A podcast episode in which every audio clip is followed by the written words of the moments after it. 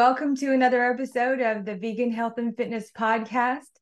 Today, I have a very special guest. He's a former employee of Vegan Health and Fitness magazine, believe it or not. And that was nine years ago, I believe. And since then, it's been quite a journey for him. He's been to Australia, Hawaii, and Michigan, where he's from again, and then somehow ended up at Yale as a candidate for a master's in public health. And so he's an expert in public health and has always, as far as, as long as I've known him, been a brilliant guy with many wonderful things to say. So I know this is going to be a great interview. I want to give you an opportunity. I did such a sloppy job with your bio, just hitting on a few highlights. Dallas, welcome to the show and tell us a little bit about who you are and what people um, should know about your background. No, I think you, you, you did a pretty good job. Nailed it. My name is Dallas McCullouch. I'm 37 years young. Uh, I was born and raised in a city called Battle Creek, Michigan, little industrial town west of Detroit. Uh, spent most of my life on tour with punk rock bands. Um, you know, still playing bands. And certain point, um, I don't know, got sober when I was 27. Moved to Austin. Started working for you guys for a couple of years, and uh, wound up in Australia for a while, and then Hawaii, and then uh, went back to college. And I guess my 30s is just dedicated to academia, I guess. And now I'm 37, and I'm about to finish up with an MPH program in May, as long as I don't uh, mess it up too badly. And uh, then, yeah, hoping to keep uh, just basically balancing punk rock and public health. It's kind of my scene. How many people can say they're balancing punk rock and public health? I think that's really cool not too, but some. There's a handful you meet occasionally. Actually, here's a funny story. I was wearing this exact shirt at this festival in Florida, and a guy comes up to me. Oh no, I wasn't. Sorry. There was a guy wearing the same shirt, and I complimented his shirt, and he goes, he goes, I know you from from Yale. I'm like, oh, you go to Yale? And he goes, no, I work for. I work for the Surgeon General, uh, so he happened to be the communications guy for the Surgeon General. He played in a punk band out there, and uh, and he was like, he was like, yeah, I remember like because I asked the Surgeon General question when he came to Yale, and and and the dude's like, he's like, I was like, who is this guy in a sleeveless T-shirt, like calling the Surgeon General brother? you know, we're in slip-on Vans. It's like, oh, okay, I got it. The dude works for, you know, I realized we kind of roll in the same circle. So there's there's a few of us around. Talked to even at Yale, I've had a couple uh, professor, and then another person from the Office of Public Health Practice, and my department had all have some sort of background in, in the punk rock scene. Um, we're around. I mean, you know, it's, uh, Brian, obviously, he's seen how many times has he seen whatever Dead Kennedys or Oingo Boingo or Devo or whatever, you know, it's we're around. Punks punks are around. We got to educate and run things now. That's cool. Well, I wanted to talk to you about how the punk scene, you know, was involved in your decision to become vegan or it coincided at the same time that you got sober and it seems like there's well, I mean, a lot of people who are familiar with the punk scene know about the whole straight edge movement and uh, Ian MacKaye, who I guess coined the term. I said it right. I didn't say McKay. Uh, it, it, he coined the term straight edge. And it's funny because I was listening to an interview with him and he was talking about how when he coined that term and it was to talk about his upbringing of feeling like an outcast and like being marginalized because he maybe didn't choose to want to drink a lot and do drugs and have promiscuous sex like the other guys that he was buddies with and he would get ridiculed for that. And so he was talking about that and then when he created a movement w- without even meaning to by having this song that that movement created a group of people who started marginalizing other people mm-hmm. within the punk scene who chose to drink and have promiscuous sex or things like that. And how you know ironic that was and that it kind of pissed him off. Yeah for sure. And I've, I've heard him speak on that you know and he said like he's like he's like but but i remember him one interview he said like, but could you imagine like let's say some of these gangster rappers singing about like killing people? Like what if people took that to heart? The idea of like murdering people, you know, I don't know how you'd sleep at night, you know, at least he had good intentions and if people want to run with that, that's kind of out of his jurisdiction, you know. He he's right. he's always seemed like a pretty down to earth guy. But yeah, so I guess the, the the background in that scene, you know, when you think of like the whatever 70s and 80s rock and roll scene, it's especially when you get in the 80s, you know, songs about doing cocaine and banging strippers, you know, and this, you know, driving down Sepulveda, you know, like just, just that hair rock crap. And there's, you know, just a backlash against a lot of that with, with people, uh, you know, Minor Threat. You said Ian MacKaye, Minor Threat. That was early '80s. Um, you know, singing much more, I guess, you know, positive music. They kind of really started the American hardcore punk scene. But even before that, you know, it's when you look at the Clash, you know, for sure. Like there was a, a, definitely much more the leftist political overtones. Even before that, looking at you know the MC5 from you know back where I back where I come from, you know they were the White Panther movement. Like that was like some diehard like anti-Vietnam, anti-racist sort of action sort of thing. So it's you know there's been a contingency within a lot of the you know I guess rock and roll scene, but um, you know especially when you get into to the more the, the punk rock side of things, that that's been a pretty standard part of it. So a natural extension of that is going to be, you know, environmentalism and animal rights being a contingency of that. So my exposure, I remember just going to like a local hall show when I was probably 14 and seeing a band where the guitar player on his guitar just said, animals are not ours to eat, wear, or experiment on. I'm like, huh, that's, I guess, you know, yeah, I started getting the gears turning a little bit. I remember going to, you know, probably some other show, and it wasn't weird to have um, you know, like, InfoShop libraries and stuff that were set up. The internet wasn't that big, but there was, you know, zine libraries and, and animal rights stuff was going to be extension of that. It was frequent for, you know, PETA to set up for things. I think of like when I was in high school, I remember, you know, Goldfinger having Open Your Eyes was like a pretty major album with lots of like very blatant things about veganism. So yeah, at a certain point, I remember um, just think like, oh, you know, I guess I got a pet dog. I wouldn't rip its head off and eat its corpse. So why would I do it with a with a pig? You know, it just seemed very hypocritical. And yeah, I made some some friends from I guess kind of the suburbs next town over. You know, and one of them was vegetarian. He had some like it was like a Boca burger, like a Morningstar chicken patty thing. I remember eating one and be like, oh, this is pretty good. I could do this. You know, so. It was Fourth of July, 2002. I was just like, I'm just not going to eat meat again, and I haven't, you know. And then uh, you know, a few years later, I went vegan. So it's been, I guess, 14 years, I think. So nice. been out for a while for sure.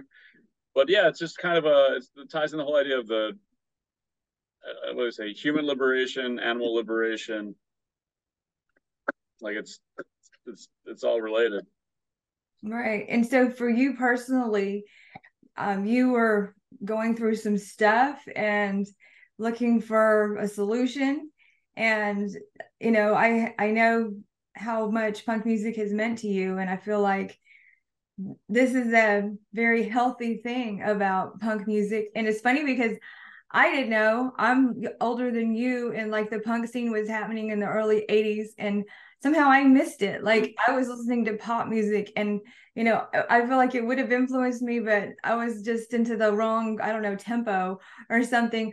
But it's like now here as an older person, like learning about the stuff that was happening back in the day, I'm like, damn, that's that yeah. was really freaking cool that they were, you know, that there was this opportunity that somebody like Ian MacKaye would create to show people that it's okay to make these choices and that from that people were eat began eating healthier and saying it's not wrong to be vegan, it's cool, it's okay. And it just yeah. like you say open the door for all that and i'm sure that that's what happened in your personal life in your personal mind that it like kind of opened your mind to the idea and then you were like walking through it and going hey i feel better. Hey this is cool. Is that what happened?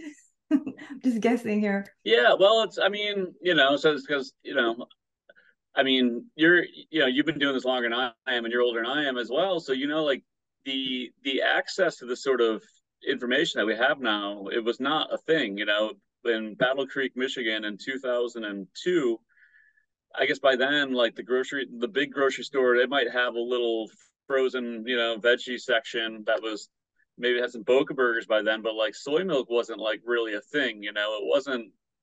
You know, it's not like now where it's like you watch an NBA game and it'll be like, you know, brought to you by Burger King Impossible Whopper. You know, like that that was absolutely not going to be a thing. You're seeing like Taco Bell's new vegan cheese, like, mm-hmm. and it's, I mean, it's it's crazy how much things have changed. You know, since I've you know I'm what 21 years here, what like 30 or something. You've been at this, right?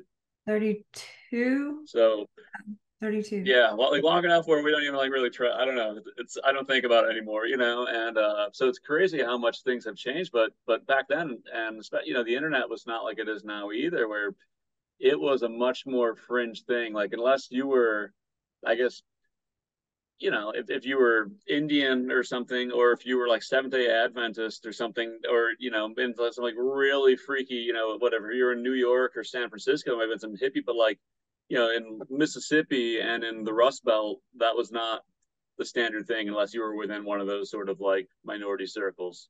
Right. Yeah, I know. I definitely can relate to you since I'm, you know, from the South, from Mississippi, and you growing up in Michigan, that this sort of thing wasn't accessible to us. And it wasn't until for me, when I got out on my own when I was 19 and I was modeling, that I went to a macrobiotic convention and met all these people who you know nutrition had turned around all these diseases and you know i was also you know friends with somebody who was vegetarian and who was making lots of comments and it was like a whole new world was open to me. Did you have a time in your life when all of a sudden you started encountering this information that you had never encountered before?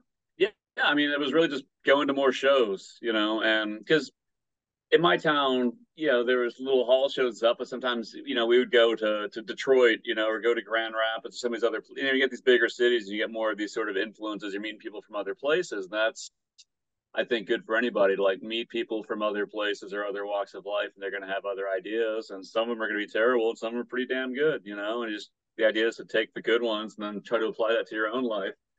But yeah, so that was that was definitely it, you know, hanging with more yeah going to shows and meeting people, you know, with a very similar, you know, I guess there there's definitely a very progressive like you know spirit and ideology that that exists within much of that scene. And it was just an extension of that. Was there a certain song or album that really spoke to you? Yeah i mean i kind of like a lot of like the, the, classic ones i got into later you know how to kind of work my way backwards. So um I mean, the Gorilla Biscuits, their song "Cats and Dogs" is just just perfect. Uh, you know, big fan of that. Uh, Youth of Today, they the the song "No More" was that they actually had a video for that in the '80s, and it's about the meat industry.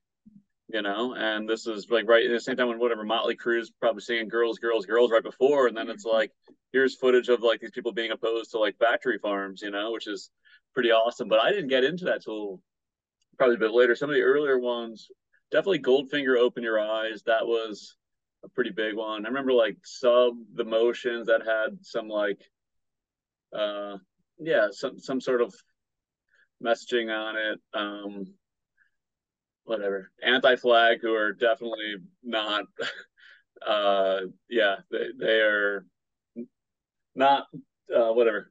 They they've been very canceled now, but but they definitely, you know, would bring a lot of uh you know, a lot of positive things with them when I'd go see bands like that um, too. You know, and, and just kind of learning that a lot of these you know musicians were into that. And, and at the time, you know, when I was a teenager, it was 9/11 happened. I was 15, so by the time I was you know 16, so I went vegetarian. But around then was like we had the war in Iraq. We were we had the war in Afghanistan and war in Iraq. Where one was 2002 and one was like 2003. You know, and I was terrified of like, dude, I was failing out of school. I'm poor, you know, I'm some white trash kid.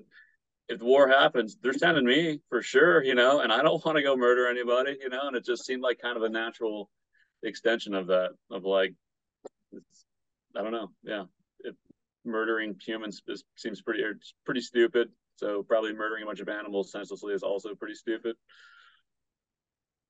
So it's just logic. It's, I mean, it's it's not a big leap you know, to think that, hey, maybe we shouldn't murder any of these creatures, you know, unnecessarily, even if it's like normalized.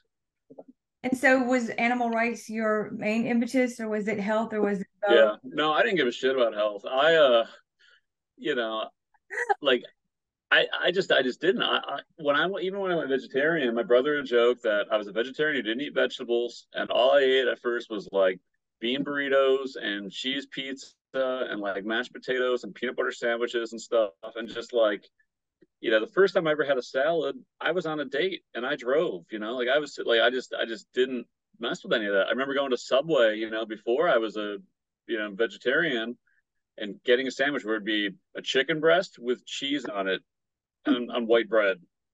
Mm-hmm. And like that was the sandwich, you know. So then I think after going vegetarian at first, um, you know, started kind of exploring other things. I remember like having Jamaican food for the first time, you know, and I've got like a family member who's Cuban, you know, and eating some Cuban food, thinking, oh, this is pretty good, you know. But really, when I started going on tour, I was like 18, 19 and that was traveling around. I'm like, oh, there's a whole world. You know, I, I didn't know what. I remember trying Indian food for the first time. I'm like, this green thing is amazing. You know, oh, this I didn't know what the names were. You know, this brown thing is so good. Um, and yeah, really, it was. I think going on tour more exposed me to a lot of other foods, and I realized once you stop eating a bunch of white people food, it gets a whole lot better and way more vegan friendly generally. True. I, I had the same experience. That's so funny. I mean, I don't ever, I never thought about how similar maybe Michigan and Mississippi are, other than they both start with MI. But yeah, so funny because I mean, I remember when I first went vegan, having a craving for fried chicken, which of course mm-hmm. is huge in the South, and so taking tofu and cubes and putting it in the shake and bake and then putting yeah. it in the, in the, oven and making shake and bake tofu and telling everybody, oh, like it tastes like fried chicken, you know. And it's funny the things that you know you're talking about like doing, and then yeah, you discover Indian food, and you're like, what? This is blowing your mind how good it is. Yeah. Well, and, and part of, and I will say so. And this may be why where we get more of a connection is like my mom, her her mom and her stepdad, they they were hillbillies. They were from Appalachia. They grew up in the mountains of East Tennessee you know, tar paper shack, barefoot sort of thing. So I grew up eating a lot of the, you know, we're talking like biscuits and gravy or, you know, hominy or collars or like, you know, bean soup. It was like, I didn't know that that was like soul food or hillbilly food until I made friends with the suburbs. They did not know what any of that was, you know, but to me, that was just pretty standard. And, and I did like a lot of that sort of stuff growing up. And that's really not super meat heavy, you know, it's, if if if my grandparents if, if they had meat it was going to be like venison or bluegill or something you know or they're they you know grandpa would go kill possums or squirrels and string them up you know? It was not like you're oh, it, was, it, it was not like everybody's got their own pork chop sort of thing you know? And it wasn't out of a you know an animal rights thing or an environmental thing. It was just out of a, a poverty thing you know? It's it's pretty cheap to make a pot of bean soup you know? It's pretty cheap to make some dirty rice. It's pretty cheap to you know to get mm. some potatoes going so I was fortunate to be exposed to a lot of that. I'm thinking this is I'll just add some liquid smoke instead of bacon fat, you know, to to my greens. Like that's a simple fix right there. Right. Yo, I love making a big old mess of smoky greens and doing it that way. That's uh that's awesome. That we you know it's the the I guess necessity is the mother of invention. When you're vegan and you start craving something, you get into the kitchen, you get creative, and it's more fun for me. I feel like when I watch those chef shows on TV and it's just like, oh, they've been challenged with some ingredient and it's like, and they're still dumping in like a ton of cream and a ton of sugar and a ton of, I'm like, that is cheating. That's the easy way. Like, try to cook the way that I cook, which is make everything yeah. healthy and vegan. And that's like, that takes some real creativity. And when you accomplish that and it still tastes good, that's when you're like really excited and enlivened about your food. Yeah.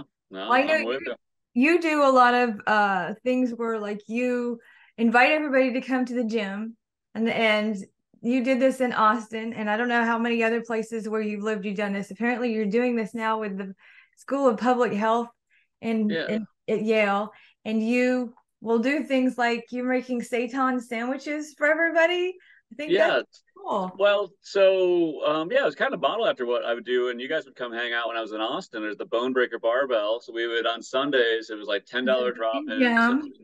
What's up? I just want yeah. to say it was a vegan gym. It was really totally. Cool. So we just get a crew together, and the idea is to just uh, you know I would say this gym is neutral territory. The idea because it's it's so intimidating for people that don't know what they're doing to go into a gym. I think a lot of the time, you know, and uh, the idea of if you've got some sort of friends that you're there with and you know it's open, and you're not worried about looking stupid. If you're thinking like, you like ask, you know, if half these people know what they're doing, any of you guys that don't know what you're doing, ask any of these people, and they will gladly walk you through.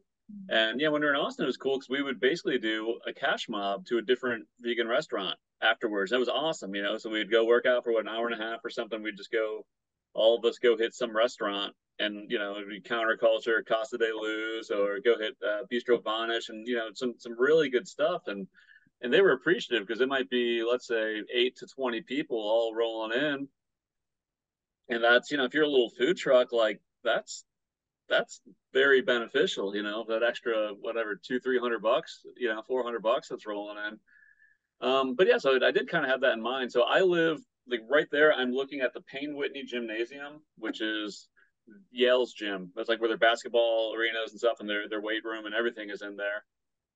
And yeah, being at Yale School of Public Health, it's it's very i mean until a few months ago it was part of their med school right? So so much of it is just and it's yale so it's it's a lot of people who are you know their goal is to, to work in research and to work for the cdc or to you know consult for some sort of you know whatever tech firm. And like and that's not my thing. Like my thing over and over is the same thing over. I just say you guys need to eat some plants and you need to lift some heavy shit sometimes. Like I'm just getting as many advanced pieces of paper as I possibly can, just so I can just keep saying that exact same thing over and over, and maybe it holds more credentials. But every time we have an event through Yale, it's like it's usually just drinking booze and people standing around and eating junk food, and I just don't like doing any of that. So I was like, you know, I go to this gym. Ideally, five, you know, or I'd hit five different muscle groups in a week. I'm I'm there a lot, you know, probably more days than not. Um, and there's got to be some other people that are down, you know. So I started a student group, um, yeah, and it got approved. And I said, all right, Sundays at eleven, we're gonna meet up in front of the gym right here. And if you don't know what you're doing, I'll walk you through it. And if you do, that's cool, and try to help somebody else. And then we got a budget of it was three hundred bucks for the year, which is you know it's like ten bucks a week. And I'm like, all right, I got ten bucks a week to feed people. Luckily, I grew up around a bunch of hillbillies, and I know how to feed people on t- ten bucks. And it also comes like being on on punk tours a lot of the time.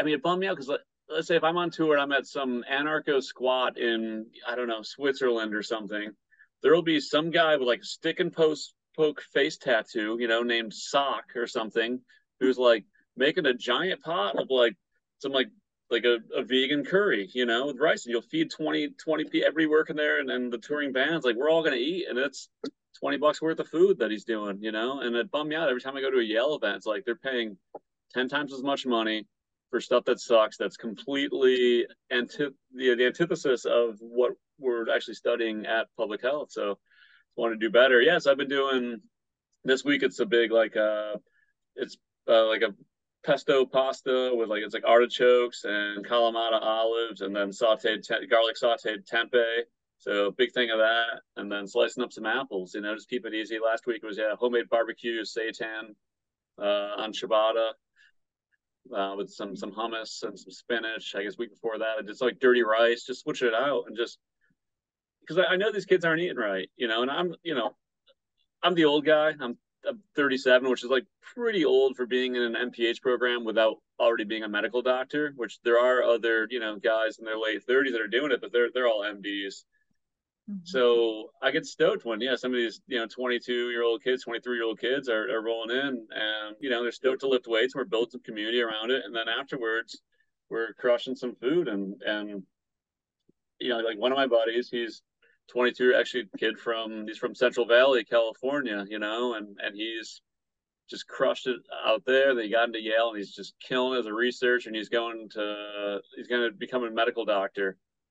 And and he has absolutely no exposure to like veganism in any capacity. And and you know and he's not like he's not a vegan or anything but he's thinking like, like oh dude like this is really good and you guys are onto something you know? And i recently learned like you know he had lost 70 pounds or something. Like he used to be like you know very overweight and not in like a muscular sort of way or anything and weightlifting really helped him. And now i'm stoked to thinking if you're going to go become an md and you're a yale mph educated md like that's the sort of curriculum you have before becoming the surgeon general you know? Right. and if i can get this kid at 23 to you know to learn about how you can eat very healthy on the cheap uh, from eating a bunch of plants that's great that's really awesome that i mean not only are you influencing other people but i believe you're going to be a great influence but i do know that you have this ability to bring people together to organize people and I'm wondering, where did you get this skill? I think a lot of um,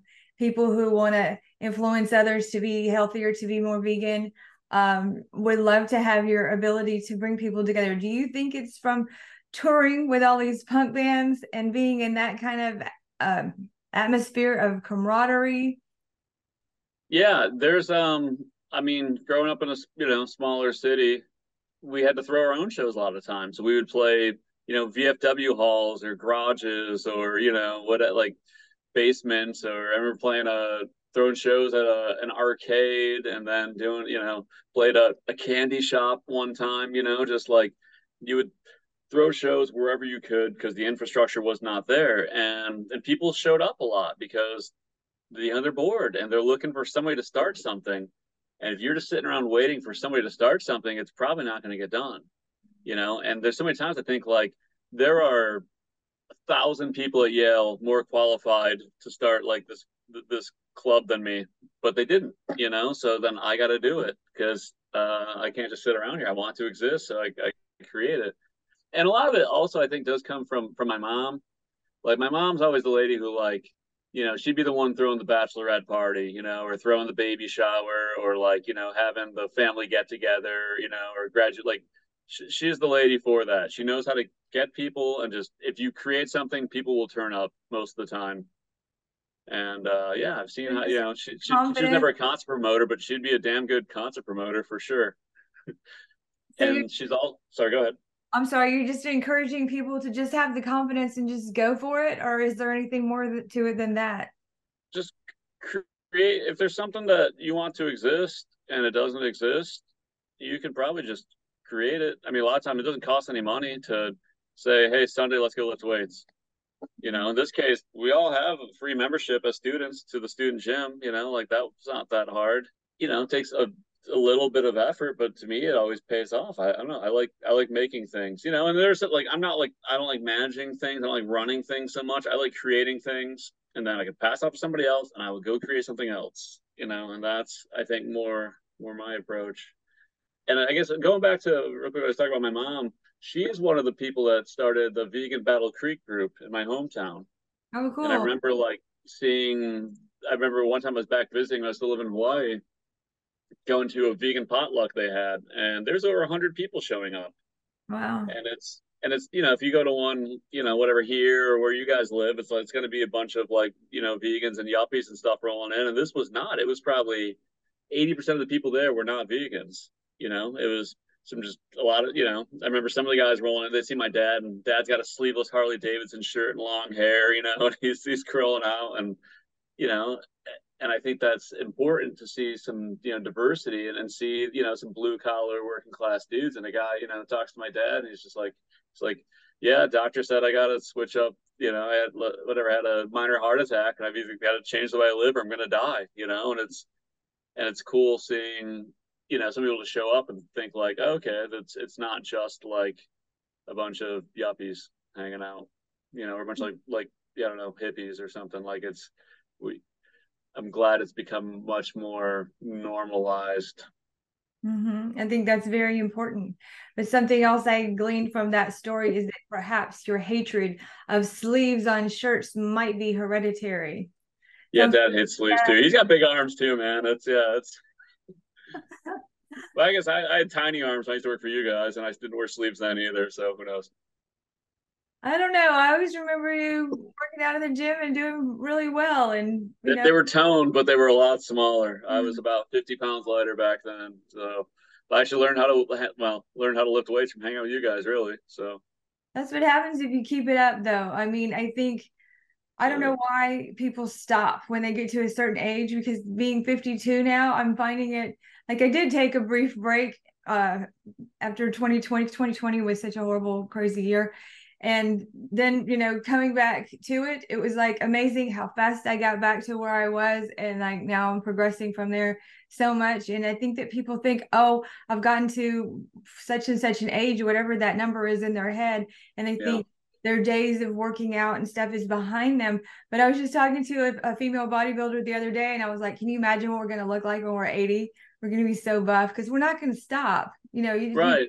building and that's i mean from a public health standpoint i you know it's it's it's amazing like especially when we talk about women like the rate of muscular loss that women have once they get, let's say, past 40 something is astounding. It's mm-hmm. super rapid, but if you have it to begin with, it's going to be lost at a much lower rate, you know, and you will have had more to begin with where you don't have to worry about it nearly as much. And it's also wild, like, I was actually, this was just being covered in class uh, last week, but it's something I nerd out on of like, you don't have to do that much activity in order to see like drastic benefits. It's like the difference between doing absolutely nothing and let's say getting your heart rate up, you know, four times a week for half hour, like the the benefits from there are much greater than the difference between that person that like gets somewhat active four days a week for half hour versus like ultra marathoners. Mm-hmm. Like it's it's the acceleration is super fast and it, it levels out pretty quickly. You know, there are benefits to being these like freak athletes, but you don't have to do that much. Just right. doing something instead of nothing is like that's how you're going to raise your life expectancy. You know, several years, just not doing nothing. Right, and I mean, I know we've covered ultra marathoners. I was an ultra marathoner. I ran a 50k. I ran some this race called Run Like the Wind in Austin that was went on for hours and hours. Actually, we had other people who worked for us in the magazine who ran it for 24, 48 hours. Um, Brian, my partner, ran it for 24 hours one time. So, I mean, nothing against ultra marathoners, but I do think that there's a point of diminishing returns. And there's a point where you're setting yourself up to be more susceptible to all kinds of um, colds and flus and mm-hmm. uh, injuries and things like that and so, really, I mean, even though we have had all these bodybuilders on the cover and the ultra marathoners, because of course these people get a lot of attention because they're doing something that's far extreme from what the mainstream person would do. But at the same time, I feel like really preaching moderation and exercise is ideal. Totally. Yeah. You know, yeah, you you have some obviously some pretty amazing athletes that are coming through, but like seem pretty healthy, you know, generally from what I've been able to tell. Um, but yeah, but you're right. It's just it's it's diminishing returns. It's it's which does doesn't mean it's still not a good deal. I don't know. Like like we we both work out to a point where it's not going to be the same rate as if we just did nothing. But you mm. know that's that's what I need in order to keep myself happy and functional. So find what what works. So we've been kind of skipping around a little bit on your story, but let's just tell the story. So when did you start touring with punk bands? Like how did that come about? How many years have you done it? Tell us about all the wonderful places you toured all around the world. Right. And then you've been the lead singer of punk bands. You're currently in a punk band, and I believe you play bass.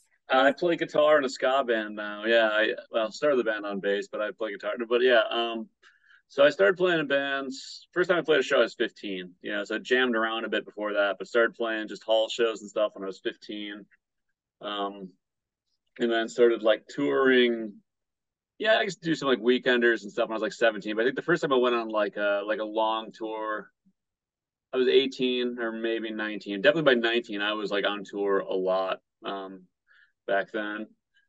Um, but yeah, so I, I mean, at this point, I've been to been to every, state. Uh, I mean, finally went to Alaska a few years ago on tour. We had an Anchorage gig before flying out to Punk in the Park down in California. With I was with Authority Zero, who are a phenomenal band from Arizona, and their guitar player is vegan. He's awesome. Um, but all the boys are all good sports about it. You know, nobody's nobody's complaining if we go hit a vegan spot, so that's cool. Um, but yeah, I work in Europe largely at this point for the last I mean, first time I toured Europe was probably 16 years ago. But for the last, let's say, five years, I guess besides whatever 2020, you know, definitely not, nobody's going to Europe then. But I'm usually in Europe all summer working, um, which has been cool. So more Germany than anywhere else, which is probably the best vegan scene of any country I've been to in the world is going to Germany. Um, but Austria, Switzerland, Czech Republic, Slovenia, Poland, UK, Sweden, Denmark, Luxembourg, France, Spain.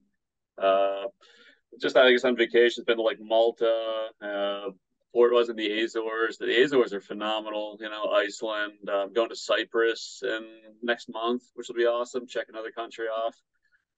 Um, yeah, and then even like I guess from tour when I was living in Hawaii, working in Europe, it, there's no good way to get between those two spots. So definitely spent time in Southeast Asia on a route flying home to Thailand and Malaysia and Singapore, and then uh, back to you know lived in Australia, and then got to work at Veg Fest uh, in New Zealand. So been around a bit for sure uh, because of this this music. So tell us, how do you do that? How did you get to? I mean, you you've done merch for a lot of other bands, and so, and yeah. I know you you guys don't spend a lot of money on your your housing when you're traveling, so you uh, able to like all share spaces to stay because I think a lot of people are listening to this thing going, okay, he's talking about being a white trash poor boy from Michigan and he's doing these luxurious trips all over the world. How is he doing this? Yeah, and but like like to do it too. Well, I mean, like uh, uh, on Tuesday, I'm going to Puerto Rico. Why? Because I found round trip flights for 120 bucks, and you can stay on the ocean for 70 bucks a night in Rincon. So I'm like, I'm gonna go do that. You know, it's I don't know if, if I I'm in Connecticut right now. If I said oh, I went to New York for the weekend, nobody would bat an eye. But if I said I'm going to Puerto Rico, like ooh, extravagant. I'm like it's cheaper for me to go to Puerto. You know, mm-hmm. uh, it's yeah. Similarly, like next uh, next month, I'm going to about a three hundred twenty dollar round trip flight to London.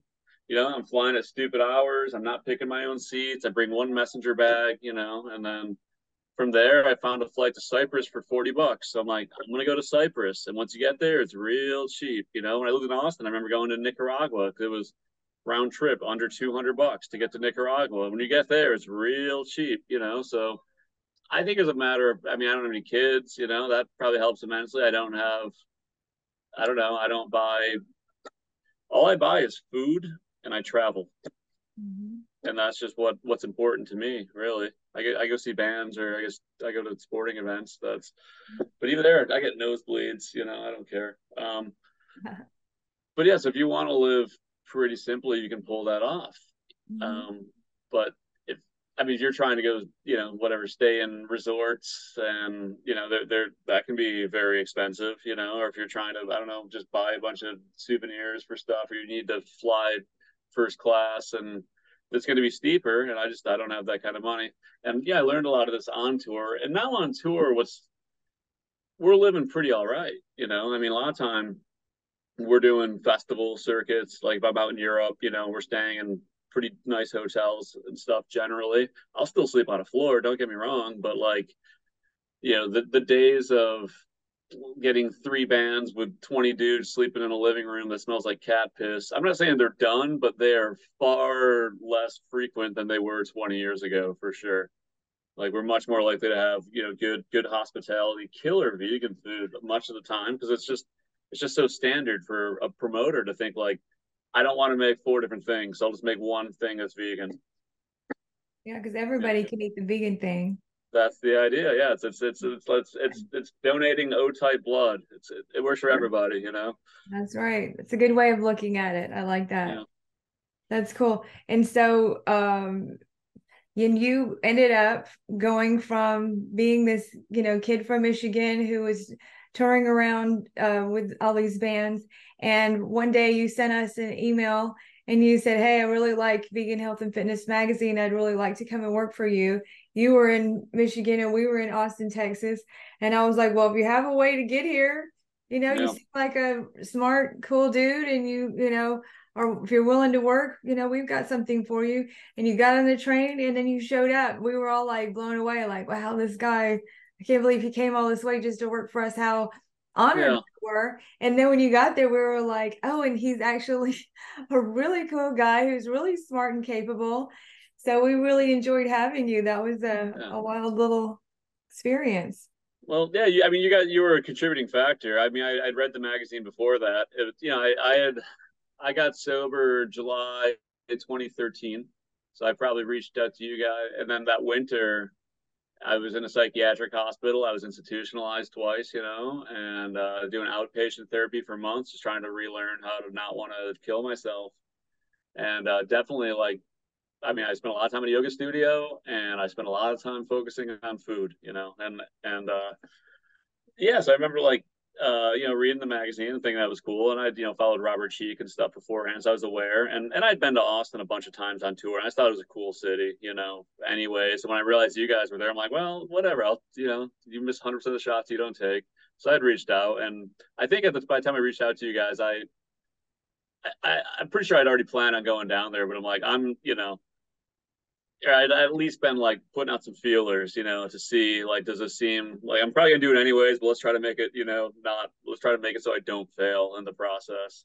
But yeah, so that was part of it. So I, I went there, and then uh, sometime around then I think is when I started working for Counterculture as well. It was a phenomenal restaurant, love that spot, you know. So it was it was pretty cool. I, I, knew I needed to get out of Dodge and just kind of go reinvent myself somewhere. And I showed up and started working at a vegan restaurant and working for a vegan magazine. And I'm like, well, it's uh, it's pretty pretty solid.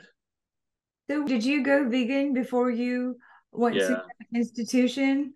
Or... Yeah, yeah, no, I've been vegan. That so I've been vegan for years before I went sober. I went vegan in 2000 I think it was vegetarian 2002, vegan 2009. I got sober 2013. So I'd already been vegan for years at that point. But I think, uh, I mean, it just, it just kind of, you know, when, when I got sober, I got, I don't know, I was reading a lot of Eastern philosophy. I was at the yoga studio a lot, you know, reading Bhagavad Gita, you know, and then definitely, you know, I was cooking a lot, and that was that was kind of my scene. That's just something that I said still a big part of my life. Obviously, I cook constantly and eat plants, and but getting into the fitness side of things is when I started to that, you know, because you know how it is, dude. You see like, oh, you have to eat 12 chicken breasts a day or you're a pansy, you know, it's just like, and then seeing, you know, a Tori and, and, uh, you know, Korin and, and like these sort of dudes like Korin Sutton. Yeah, totally. You know, and Cheeke especially. I mean, he's he's been a high profile dude for a while. Thinking like, all right, these guys. You know, I remember seeing, yeah, I think like these dudes are jacked they get it. They know what's up. And I knew that that was possible, you know, but it was just cool to see it, I guess, written out more clearly. Yes. Well, I'm glad that our magazine was able to inspire you, and I'm glad that you were able to come and work with us. And then seeing what you've done from there, we can't help but feel like proud parents in some ways because we had this experience with you. And then to see, well, you went from there to Australia Yep, I moved to Australia for a year, and I worked at a vegan restaurant out there, which was cool. And and you got really into rugby. Uh, Australian rules football, yeah, Aussie rules. It looks like rugby, but it's not. It, yeah, it's different sport, but it's it's cool. It's that's a common mistake. Um, but yeah, so played a lot of Aussie rules. I started playing that in Austin actually for the Austin Crows, but I got super into it in Melbourne. I mean, that's like that's the religion out there. And then, um, but yeah, at a certain point, I was road tripping in Australia into the outback, and uh, there's this Jawbreaker song where they say, "What's the furthest place from here?" And I'm like, Battle Creek, Michigan, probably. That's about I'm about as far away. You know, there's kangaroos and koala crossing signs. I'm like, I'm about as far away from where I started as I possibly can. I'm like, now what? You know. So I uh, I I remember going to there was a healthcare symposium with Dr. Kim Williams, who was the head of the American Association of Cardiologists or whatever. He was coming to Melbourne. He was a big he was a big uh, tennis fan, and the Australian Open was happening. So while he was there, he was doing this you know healthcare talk.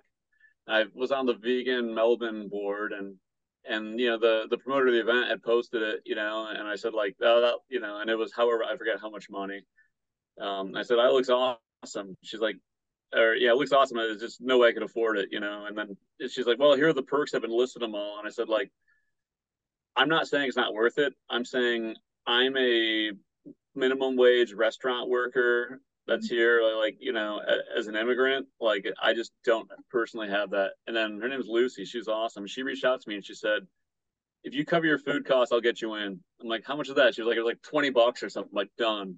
So I showed up, and I remember hearing him talk, you know, and a lot of the kind of the um, the Australian, like yeah, there's a whole different scene for like the Australian, like like vegan um, vegan health people out there. Uh, doctors uh, Adolphus and Helene Roix. I remember like hearing them talk, mm-hmm. and I remember sitting in that room, and it's it's all just dietitians and medical doctors and you know public health workers and and nurses and stuff and and then me you know and and I was just like, all right, I I'm gonna go get an education. Like I need to, you know, I, it's I liked those people. I like the people that really knew their shit and had a background. Because a lot of times you get people where it's just like, even when, you know, when I did my own page with the vegan yoga punk or whatever, is like if it was me shirtless doing a headstand, there'd be hundreds of likes and everybody stoked on it. And if I did some long-winded, well-thought thing, nobody cared, you know. And I'm just like, dude, looks are gonna fade at a certain point. That's not a sustainable model. Like having, you know, and I've seen these medical doctors talk, and they got nothing for sale. There's no magic powders. There's no magic crystals or anything. They're just this is just what they do because it's an extension of what they believe as you know as, as as physicians and i'm like that's what i need to go do so i had visited hawaii before i moved to australia and i'm like i guess i should i'm going to community college somewhere as a 31 year old it's not a bad place. So i applied to honolulu community college and started doing you know moved out there a few months later and started classes. And then finished at HCC and then went to University of Hawaii at Manoa. Um, originally, I was trying to do the dietetics pathway, but I changed it to public health, and I think that was a good move. So I got a public health degree, and uh, um, yeah, and then certain point I moved to Michigan to go to there's a the Flint campus of University of Michigan had a MPH program and I applied to University of Michigan Ann Arbor as well and got accepted there and a few other spots but I, uh, despite having a 1.9 high school GPA, I had a 4.0 in college, which is crazy, you know, because it's I'm old and I care, you know, and yeah, me too. Totally, and yeah, so I applied to Yale, and it wound up being cheaper for me to go to Yale than it was to go to the satellite campus of the state school, walking distance from my house in Michigan. So I'm like, I'm not going to not go to like, I can't not go to Yale if I have that crazy opportunity. So I came out here. Awesome. And you know, I don't I don't love it. Like I'm I'm glad to be here. I will be glad to leave. You know, it's like I know you're a similar thing, right? You're you're UC Berkeley. That piece of paper holds a lot of weight, right? Mm-hmm. Yale, same thing. That piece of paper is going to open. It's at least going to get your resume read in a lot of places. You know, so yeah. that's kind of the approach. But uh, yeah, we'll see where I wind up doing a PhD program. I've applied to a few different spots, but so you're you're going to go on and uh, possibly do a PhD program, but there's a chance that you might do something else. And so you have several different options that you posted on your Instagram. Yeah. I encourage people to go and look at Dallas McCullouch's Instagram page and vote on what, what thing you think he should do. But he's looking at Wayne State as number one right now. Wayne State would be my number one. Yeah. That's uh I mean it's in Detroit. I love Detroit. Um know, I'm looking at so much of what I study is the link between socioeconomic status and health outcome. You know, especially when you're looking at, I grew up in a food desert, looking at food deserts, you know, looking at built environment, what sort of role that that plays. And it's, you know, a place like Yale, it's just, there are more people at Yale from the top 1% than there's the bottom 60%, you know, so it's just poverty is more theoretical here, you know, like they've heard about it, you know, it does exist, exist right over there actually, but people from Yale don't go over there you know and i just i think that i could do a lot more good being in an environment where you know where there's other first generation college students and there's other low income people and there's you know it's it's not all just where WIC and food stamps and stuff are not theoretical. Like this is a thing that you know i've i've dealt with and that a lot of people from the community do and i think that's the sort of environment i want to work in yeah, so hopefully Wayne State. Uh, the PhD I applied to there is the PhD in the sociology of health and illness. So yeah. it's more of a systemic sort of situation. It's very rarely on an individual, you know, level. I mean, I still nerd out on that, but that's not what my research interests are. What are your research on... interests? We're looking forward to your research papers. Yeah, just, just systemic, you know. Systemic issues of poverty and food insecurity and yeah, it all ties in, and and especially I think coming in as, I mean, there's no there's no dudes in public health for starters, unless you're like epidemiology or or policy, like there there are, you know, but it's you know, when I roll in, I'm a six foot, 200 pound, like pretty heavily tattooed, like fairly muscular man. There, there's, I stand out like a sore thumb. Is and it, it, is that what you mean when you say there's no dudes? Yeah, yeah, there's no men. There's oh, no men in the. I didn't know if you were like they're not dudes. Oh no, I mean like just like like, like males. Like there aren't males in in the in the field. I think that's a okay. that's a, and there's certainly not nearly enough like working cl- poor and working class people that are that are mm-hmm. there. and I think that's a problem, you know, because you think about cultural relevancy. Let's say if if me and my classmate, right, we both know the exact same things, but if we go into, let's say, the auto plant that my brother works at, and I start talking about a diet intervention, you know, or the importance of eating plants or exercising, even if we know the exact same things, if it's a 100 pound Chinese girl versus a 200 pound dude with a Detroit Tigers flag, you know, showing up, they might listen to me and not her, you know, which is a shame, but that's the way it is, is that you are going to find relevancy much more so with people that you can relate to. And there just aren't enough men that are within this, you know, Right. That's why we need diversity in all these programs is because there needs to be everybody's a little ambassador that then goes out to their own community and spreads totally. information. And specifically economic, you know, there, there have been there's a long way to go, but there's a lot of there have been major advancements within our lifetimes of let's say LGBTQ populations, mm-hmm. much more acceptable than it was, you know, in the 80s or something. You know, seeing, yeah, I, I mean, within you know politics, or whatever, like it's you know, seeing like we've had a black president, like that's cool. There's still a long way to go. There's still a whole lot of problems that exist, but like I didn't think that would have been possible in the 80s. There's no way, you know, or seeing no. I don't know, like, like, like you know, women making a lot of advancements, a lot of things. But I think when we're talking about socio socioeconomic status, we're going, we're regressing on that. Mm-hmm. And there's just there's a the gap is widening between the upper and lower classes for sure.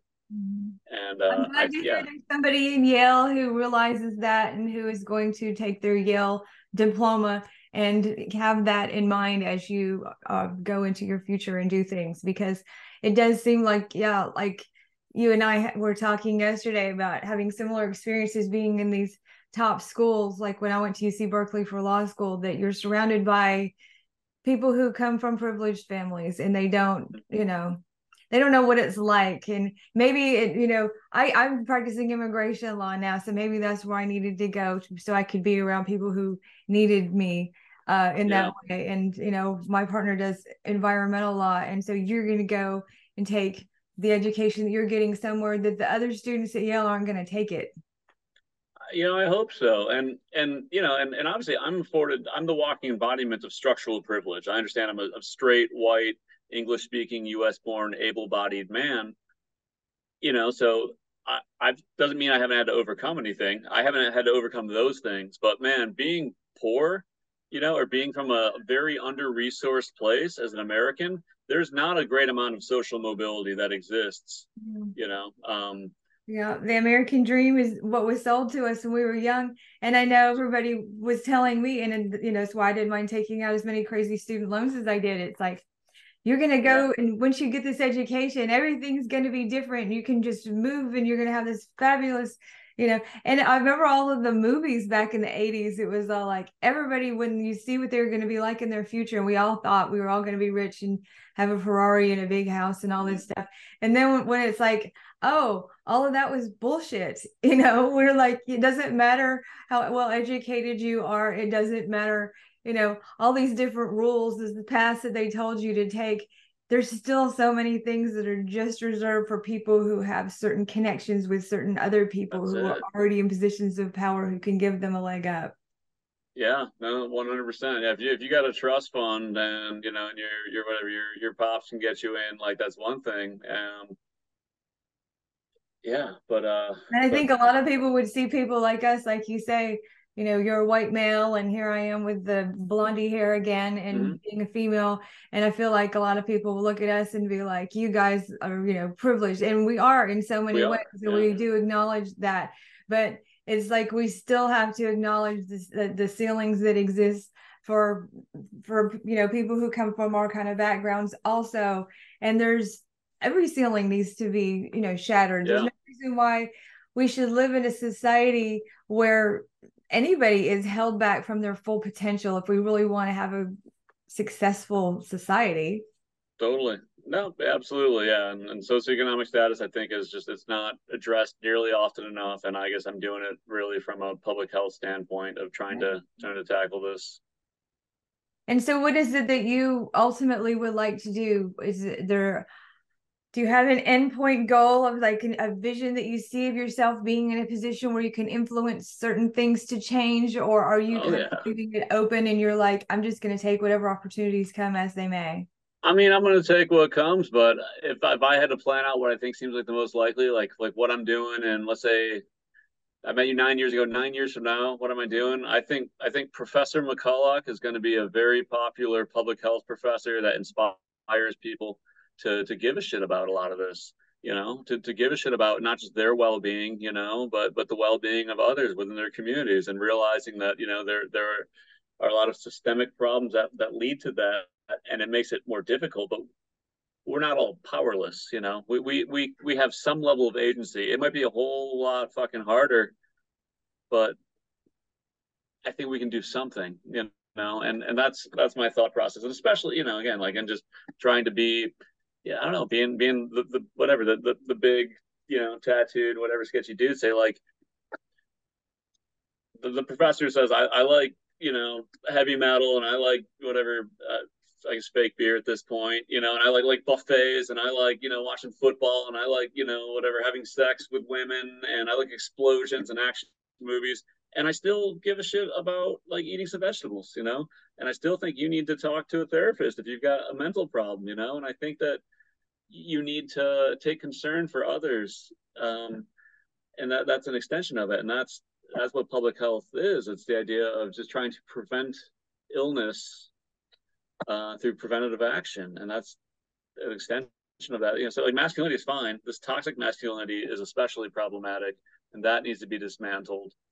Um, but that's just kind of extension of this this like just stupid American culture that teaches you know you want to be a real man you got to chain smoke Marlboros and only eat raw bacon or something. It's just it's just stupid, and I want to shatter that by teaching the next generation of public health workers to take concern. I think you're a, a good uh, person to talk to about the toxic masculinity thing because I think that there's, I mean, I'm a huge feminist and everybody who knows me knows it, but I also know that there is such a thing as toxic femininity. And I think that for both uh, sides of the coin, the toxic masculinity and the toxic femininity, I don't know how much of this is um, that you can put on individuals because every single individual that I've seen that's been guilty of some bad behavior, whether it be the woman playing weak and stupid and you know wearing enough makeup to be a drag queen or a circus clown and having tons of cleavage cleavage and still trying to be taken seriously on the job and doing you know things that, that people do to self-sabotage the same you know that kind of and and then you know the kind of flirtiness and things like that that women can bring into inappropriate situations and things like that that's just as toxic as the man who brings in the flirtiness to inappropriate situations or the groping or what have you or making comments that are sexist or not wanting to include women in things.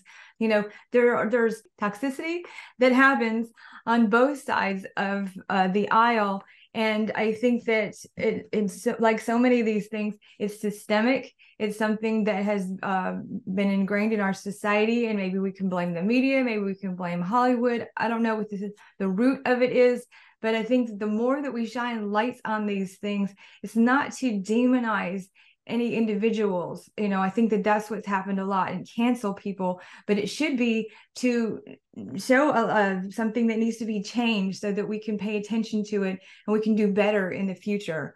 And so i think that um, like for, for instance in your situation being a you know single white male who you know dates a lot and you know i'm sure you could be in a situation where you could be marginalized in that way as well. Do you have any like ad- advice or any comments that you want to make about that for other guys i mean okay i mean i, I definitely have have no I definitely have no comment on, I guess, whatever. How, I'm never going to tell a woman how to act or you know what to wear or any sort of shit. I don't. I don't. I don't mess with any of that. Like that's just that's not any of my concern. Mm-hmm. You know, I've got control over my own agency, and that's it's coming from uh, from a position of of privilege, coming from a position of power. Uh, I I don't know. I don't. I certainly do not feel marginalized in any capacity as a result of being like a straight white able-bodied english speaking whatever dude like there might be people who are just like like i don't know some people might shit on that but those, those aren't my people but ultimately i understand that that's that even that that's a situation of punching up you know and and i think it's misdirected hostility but it's still valid to be pissed off that fortunately, everything is run by people that more or less match up with me on paper for everything. And and I don't know what it's like to be in that sort of oppressed situation. So I don't know. Uh, I know I'm not going to try to punch down anybody though, for sure.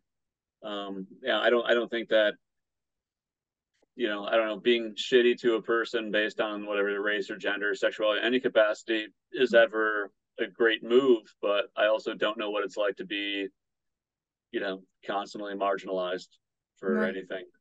I know that any any aspect of my life, it, it's pretty much always just the default option. You know, if I ran for president, they would say, "Oh, there's a white guy running for president," you know, or "There's a man running for president." It'd just be always there's a person running for president. You just assume it's a straight white dude that speaks English, you know, like that's able bodied. Like unless it's specified otherwise, everything I do or everything I am is going to be the default option. And I don't know what it's like to not be that. So I just I don't know. I I try to sit out. I try to listen to people. If they say something's a problem and I haven't experienced it, generally think they're probably right. You know, they pro- probably believe them, even if I haven't personally dealt with it. As I'm just, I'm not going to be able to personally deal with most of that. Right. Well, you when you worked for the magazine, one of the coolest things that you did was interviewing John Joseph of the Cro-Mags, and mm-hmm. he just come out with a book by with a controversial title, and uh, you did a great job interviewing him. And then we went to a Cro-Mag show to photograph John Joseph, and he was so nice to give us the spot right up front. We had a wristband on so we could go up on the stage and take photos if we wanted to, and I like I was saying, like in my background, like I haven't gone to a lot of punk shows, but certainly been to a lot of concerts where mosh pits have broken out. And mm-hmm. I always hated them being a woman because it's a bunch of rowdy guys getting in a circle and just aggressive masculinity gone wild. And mm-hmm when we were at the Cro-Mag show, I was like, I'm gonna stand here and I'm gonna be in this mosh pit and I'm gonna be a part of this and I'm not gonna let it intimidate me. And within two seconds, I got punched in the nose and bloodied and was running out of there. Our photographer was diving on the stage, protecting the camera, and then did all of the other photo shooting from on the stage, rather than the silly idea of trying to do it from in the crowd, getting a, a shot of the a singer from below. But anyway, that whole experience um, brought up a lot of issues for me thinking about like you know the masculinity in that uh, in the punk punk scene even though i feel like it's an, um, an environment and the music is so much about inclusiveness and everything mm-hmm. but i mm-hmm. found it to be very masculine did you did you find it that way or how do you feel yeah i mean it depends on their there are different subsets within genres. There are certain bands that have just straight up said like like don't mosh to our bands. Like like they're like punk bands. They're like like don't mosh. Like we hate it. You know, like ladies to the front sort of thing. So there's a level of that. Um, you know, talking Cro-Mags. Yeah, I mean these are these are some not meathead but tofu head dudes. You know, from the '80s. Uh, for sure, and that definitely brings out more of that. But it's it's a a level of controlled chaos. You know, if somebody falls down, they're getting picked back up at least. You know, if nobody's going to be like, oh, that person's bleeding, let's punch him more. You know, so it's, you know, it's uh, just punch him once. It's what's up. They just punch him once. It's no biggie. Yeah, it's it's more like uh, I don't know. I think it's more like we, we see the pit as like playing sports or something. You know, like it's it's gonna get rowdy and you know what you're doing. And if you're if you're in front of the stage, that's gonna happen. But like if you want to stand in the back, you're fine. You know, nobody's I went to a show last night on a date. I stood in the back. It was fine. Like nobody was. There were stage divers and stuff, but not where we were. You know, so it's. I think there's a level of you can avoid that generally if you want to. Um, and and some artists, you know, have chosen to take the route of just like don't mosh at their shows, and I think that's fair game for them to be able to say as well. I think but, that's uh, nice when they say that, but at the same time, I do understand people having so much enthusiasm and exuberance, and that it's a, it's a form of dance for some people yeah. and it's a way of interacting with the other people in the crowd and it is unfortunate that it does tend to make you know the females have to like get out of the way and get away from the the stage but um anyway did the interview that you did with john joseph i thought was uh, really cool did you find that to be like a, a highlight of your experience with us yeah, well, and I think just getting the musicians and you know, Travis Barker was, you know, that was very cool. I mean, he is obviously he's huge, and he just uh, had a some sort of like vegan cheese commercial I just saw like a day or two ago that he just did, so that was cool. I mean, Davey Havok from AFI, you know, that was awesome. Uh, Chris from Propagandhi. It was just like, I mean, I love Propagandhi. It's an amazing band. So yeah, there's a lot of, a lot of like pretty, uh, pretty awesome experiences when we get there. And I know like afterwards when you guys, you know, got like Rob Zombie on there, like that, and you got Doyle from from the Misfits. Like, you know, I didn't, I didn't get to, you know, to talk to him, but it was still just awesome thinking like, dude, like Doyle was jacked. Like that dude is ridiculous. Um, but yeah, so it was really cool to be able to think like I remember um there even I guess before that it was there was a whatever episode had like Ed and Holly on the cover. And um I remember and like like and Holly Knoll. Um I remember like like somebody just putting a picture of it up. So they saw it at Whole Foods and it said like like vegan straight edge, you know, fitness or whatever. And somebody's like, whoa, things have changed a lot, you know, mm-hmm. like spotted at Whole Foods. So it's really cool thinking that some of these ideas could like, you know, be brought into a much more mainstream audience for sure, you know, be able to get like like Chris Hannah from Propagandhi, like that's like pretty radical stuff. And it's awesome, you know, to be able to think that somebody could pick that up in like, you know, a health food store or something and be able to to hear this side of things as well. Well, that was a lot of fun, and I'm glad that you were there to be a part of it and to to take take that part of the magazine into those uh, genres where it might not have gone if you hadn't been on our staff. So. Mm-hmm. I think we should probably wrap up our interview now because I can see it's getting very dark there at Yale, and uh, you're relying on natural light an awful lot. So before you go completely black, we will say thank you so much for joining us for the Vegan Health and Fitness podcast. And uh, hopefully, we can talk again in the future about what you're doing in the field of public health because I know you're going to be doing great things. Sounds good. Stay positive, and I will. Uh, at some point, we'll get you on the guest list for some show I'm coming through. I know you guys are down to come hang, and get some dinner and stuff. So we'll just match it up at some point. Um, and I'm stoked to see you guys around. Thank you. Okay, take care. Cheers. Peace, health, and happiness. Thanks for tuning in. Don't forget to subscribe, it really does help us reach more people. And hit the bell for notifications if you'd like to be informed when our new episodes come out.